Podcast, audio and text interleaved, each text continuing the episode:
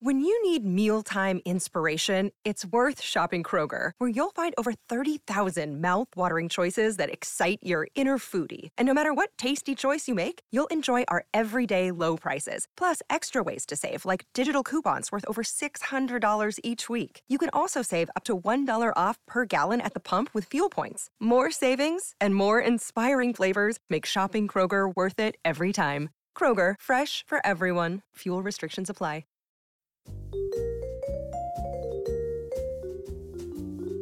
Do you love history but hate when it's stuffy and boring?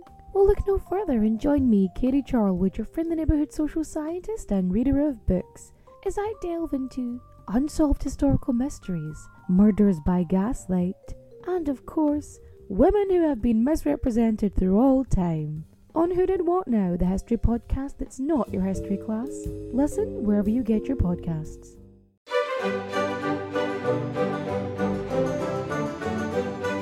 Hello and welcome to History Tea Time. I'm Lindsay Holiday and I'm spilling the tea on history. The Sultanate of Women Kosem and Turhan. Through most of history, queens have been kept out of power politics. Their jobs were to produce sons who might one day rule, daughters who could be traded in dynastic marriages, and to leave the ruling up to their husbands. Of course, traditional gender roles never stopped clever and ambitious women from claiming power where and when they could. Things were the same in the Ottoman Empire, where the Sultan kept a harem of hundreds of enslaved concubines, captured from all over the empire to bear his children. But from 1533 to 1656, a handful of remarkable women bent the harem system to their wills and exercised extraordinary political influence and power. This period is known as the Sultanate of Women. Let's meet the women who rose from sexual slavery to rule the Ottoman Empire. We met Hurrem Sultan, who so captivated Suleiman the Magnificent that she carved an unprecedented role as empress and advisor. And Nurbanu Sultan, who took over that role and expanded it as Queen Mother. Safiye Sultan and Handan Sultan took their turns as queen of the harem, but none could match the power and influence attained by the lady we'll meet today, Kosem Sultan. She was born Anastasia, the daughter of a priest on the Greek island of Tinos. At 15, she was stolen from her home and brought to Istanbul, where she was presented to the 14 year old Sultan, Ahmed I.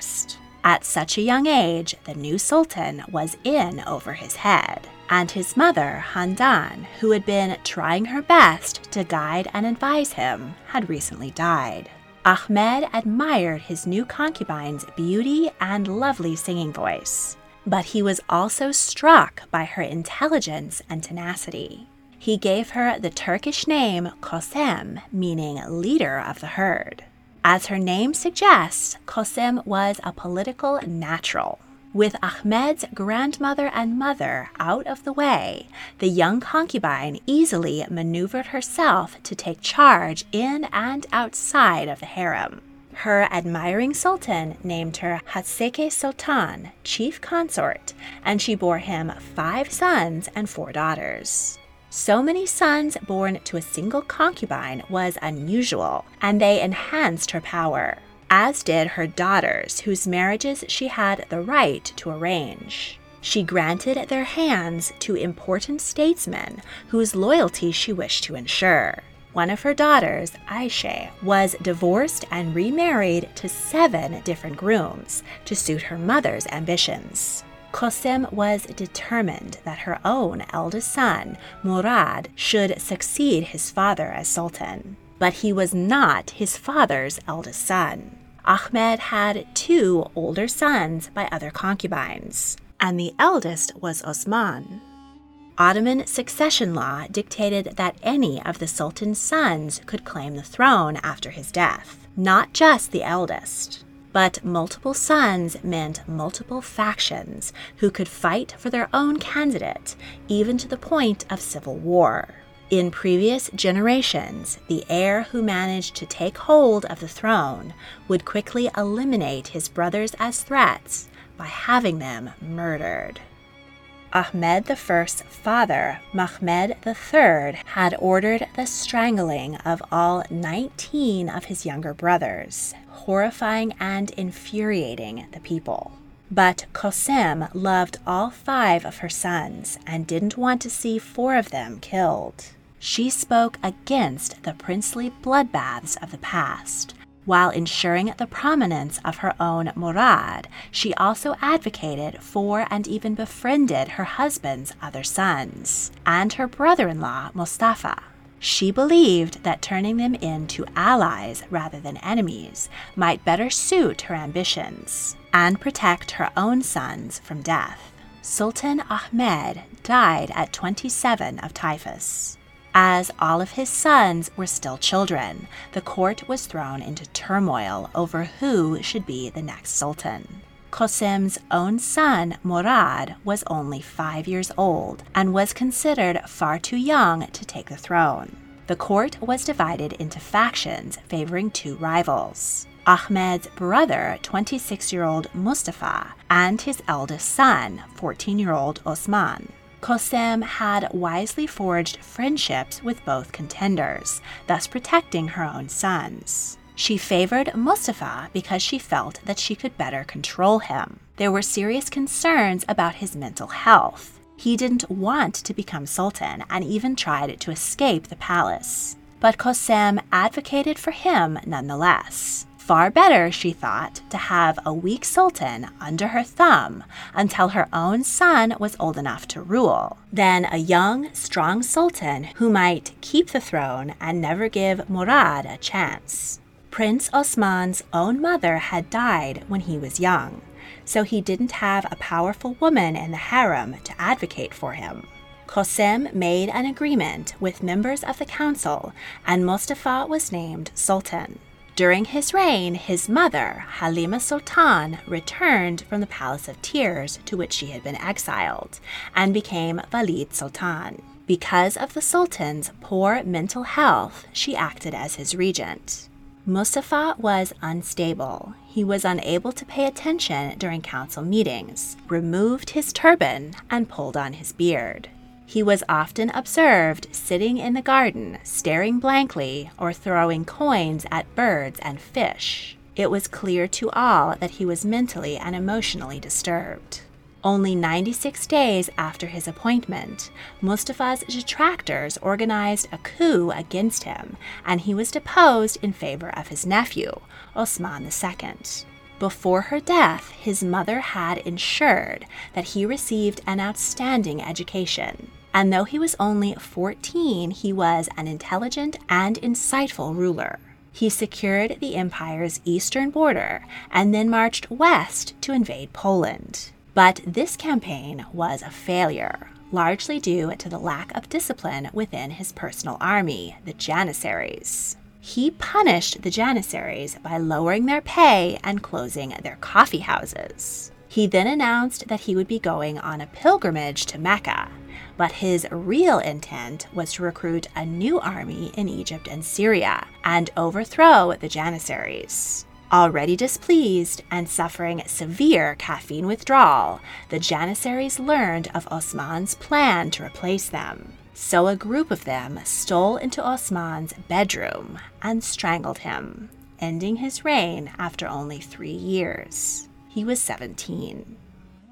Mustafa was once again placed on the throne, but his second reign only lasted a year. During Mustafa and Osman's reigns, Kosem lived at the Palace of Tears, keeping her sons close and biding her time. Once her own son Murad reached the age of 11 and was considered old enough to take the throne, she returned to the capital. Mustafa's mother, Halime Sultan, had little choice but to agree with Kosem's demand that her son be deposed. But she pled that his life be spared, and instead of being strangled, the former sultan was allowed to live out the rest of his life in the kafes or cage, a luxurious prison used to house and control the male relatives of sultans as an alternative to death. Halime Sultan retired and lived out the rest of her life at the Eski Palace, called the Palace of Tears, the home of concubines of dead sultans. Kosem's son, Murad IV, was named sultan. As Queen Mother, Kosem ran the empire through her son. She attended cabinet meetings but still had to keep up appearances, so she hid behind a screen. But as Murad grew, he repeatedly attempted to exert his own power. His mother tried to distract him with gifts of beautiful women, ornately dressed horses, and lavish banquets. But once he turned 20 and no longer needed a regent, he removed his mother from power and threatened to banish her if she continued to meddle in politics.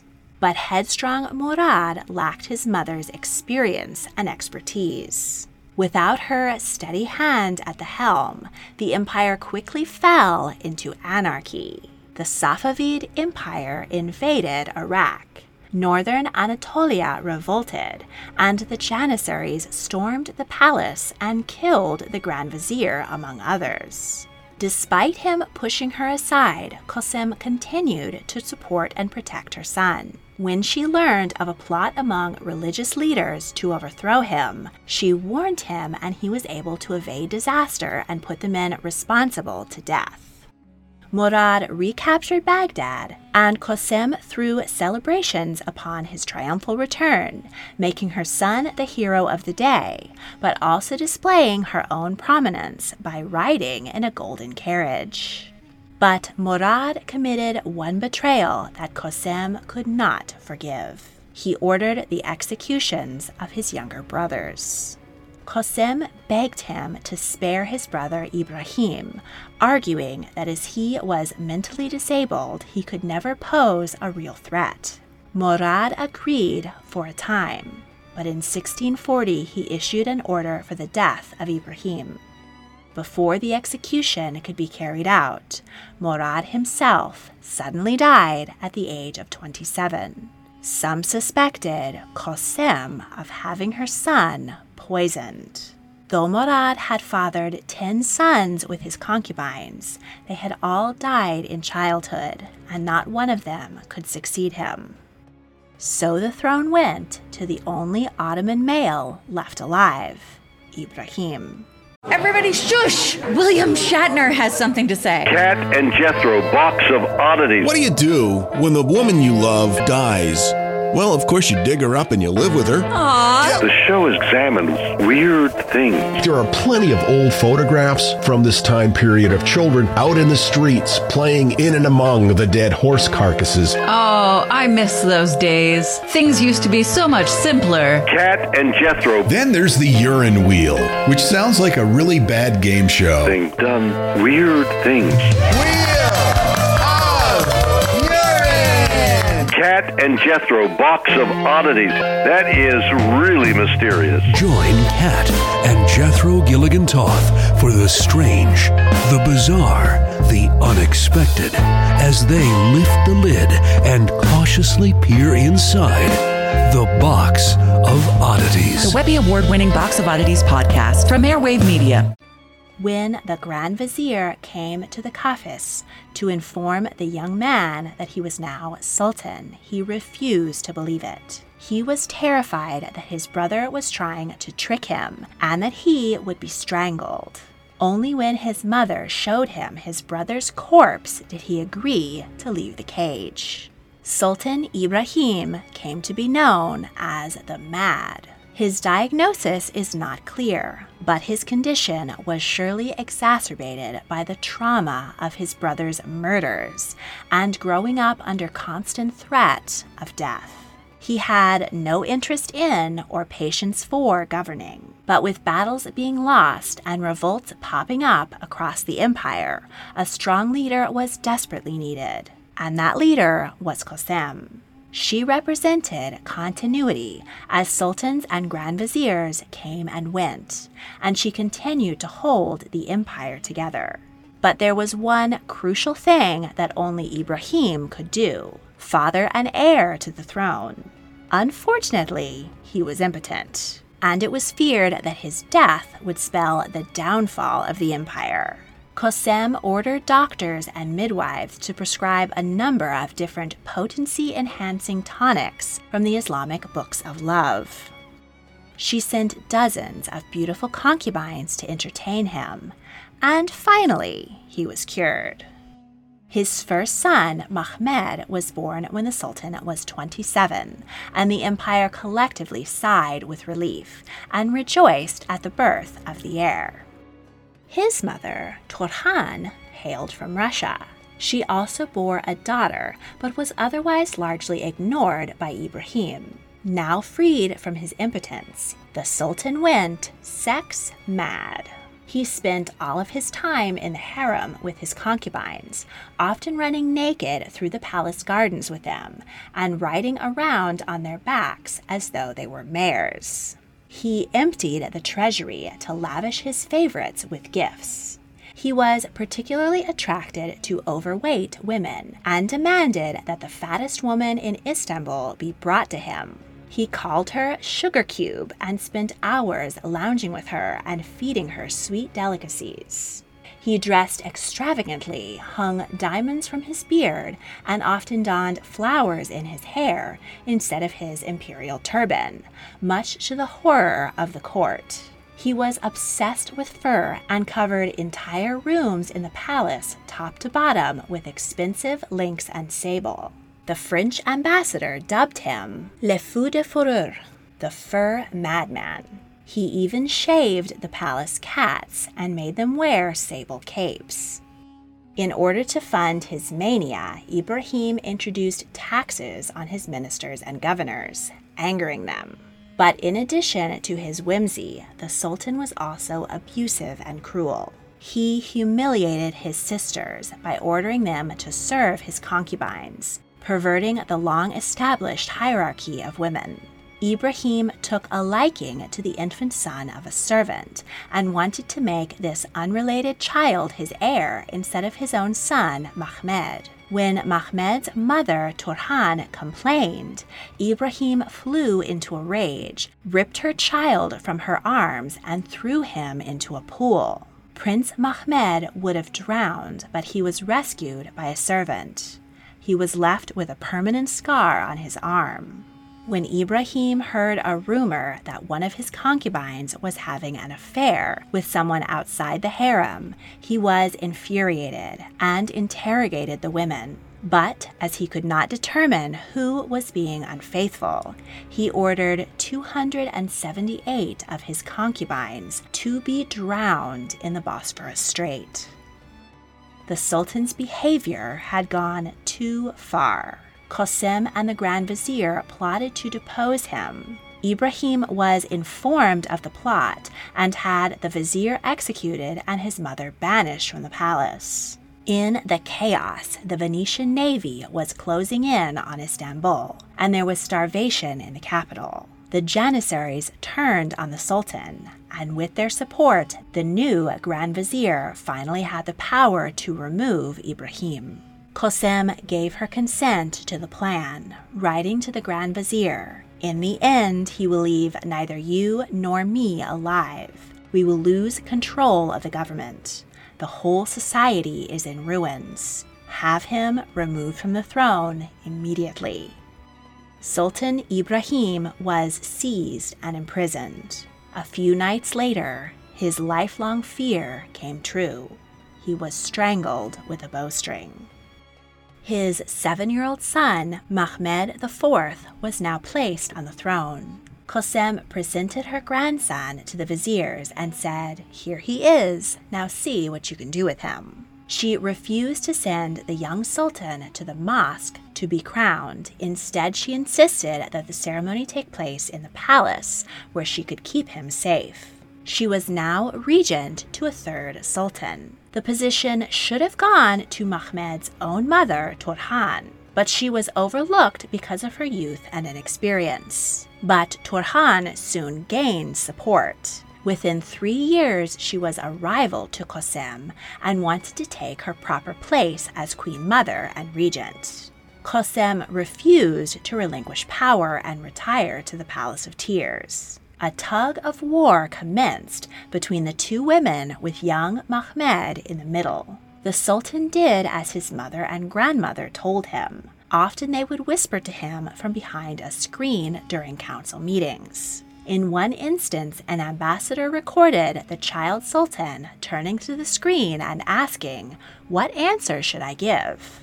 With Turhan growing in power, Kosem began to plot to overthrow Mehmed and replace him with another of her grandsons, one whose mother was weaker and more malleable. Kosem asked the guards to leave the palace gates open so that her Janissary supporters could sneak in and kill Turhan while she slept.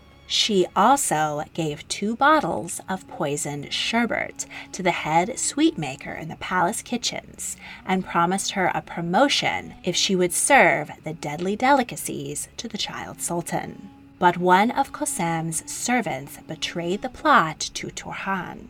That very night, Turhan ordered her own supporters to find the queen grandmother and kill her. Kosem hid in her rooms behind 300 guards. But the assassins cut her chief guard to pieces and forced their way into her apartment.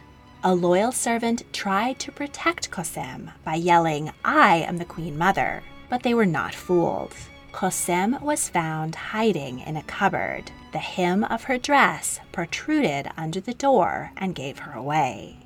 She was strangled with the cord from a curtain and struggled so much that blood spurted out of her ears and nose. Her life and her 28 years in power were brought to an end. The assassins looted her rooms and stole diamonds and rubies the size of chestnuts. Twenty chests brimming with gold were found in her apartments the public was saddened by the assassination of the popular Queen Mother, who, in an open secret, had been the real power in the empire for much of their lives. Three days of mourning were declared, during which mosques and bazaars were closed. In the aftermath, hundreds of Kosem's supporters were also executed to secure the power of Sultan Mehmed and his mother, Turhan. The new Queen Mother ruled as regent for five years. She continued to whisper orders to her son from behind a screen. But her regency was troubled by further war with Venice and a financial crisis which resulted from the high cost of the conflict. Once Mehmed came of age, Turhan willingly stepped aside and allowed him to rule on his own. She died in 1683 at the age of 55. After Turhan Sultan, the Sultanate of Women came to an end. Hundreds more women were taken into the harem over the following centuries and gave birth to sultans. But no consort or queen mother would ever attain the heights of power achieved by Hurrem, Nurbanu, Safiye, and Kosem the century during which women stepped in to run the empire while their spouses and sons were incapable, was a time of great turmoil. Historians have often blamed these women for the many problems in the empire when it was they who were holding things together, and under the considerable limitations of the harem system. The Sultanate of Women has long been seen as the beginning of the end of the Ottoman Empire. But the empire continued on for another 239 years and didn't come to an end until 1922. Now, the Sultanate of Women is being reconsidered for its many achievements the building of monumental mosques and public works, and the end of the practice of fratricide.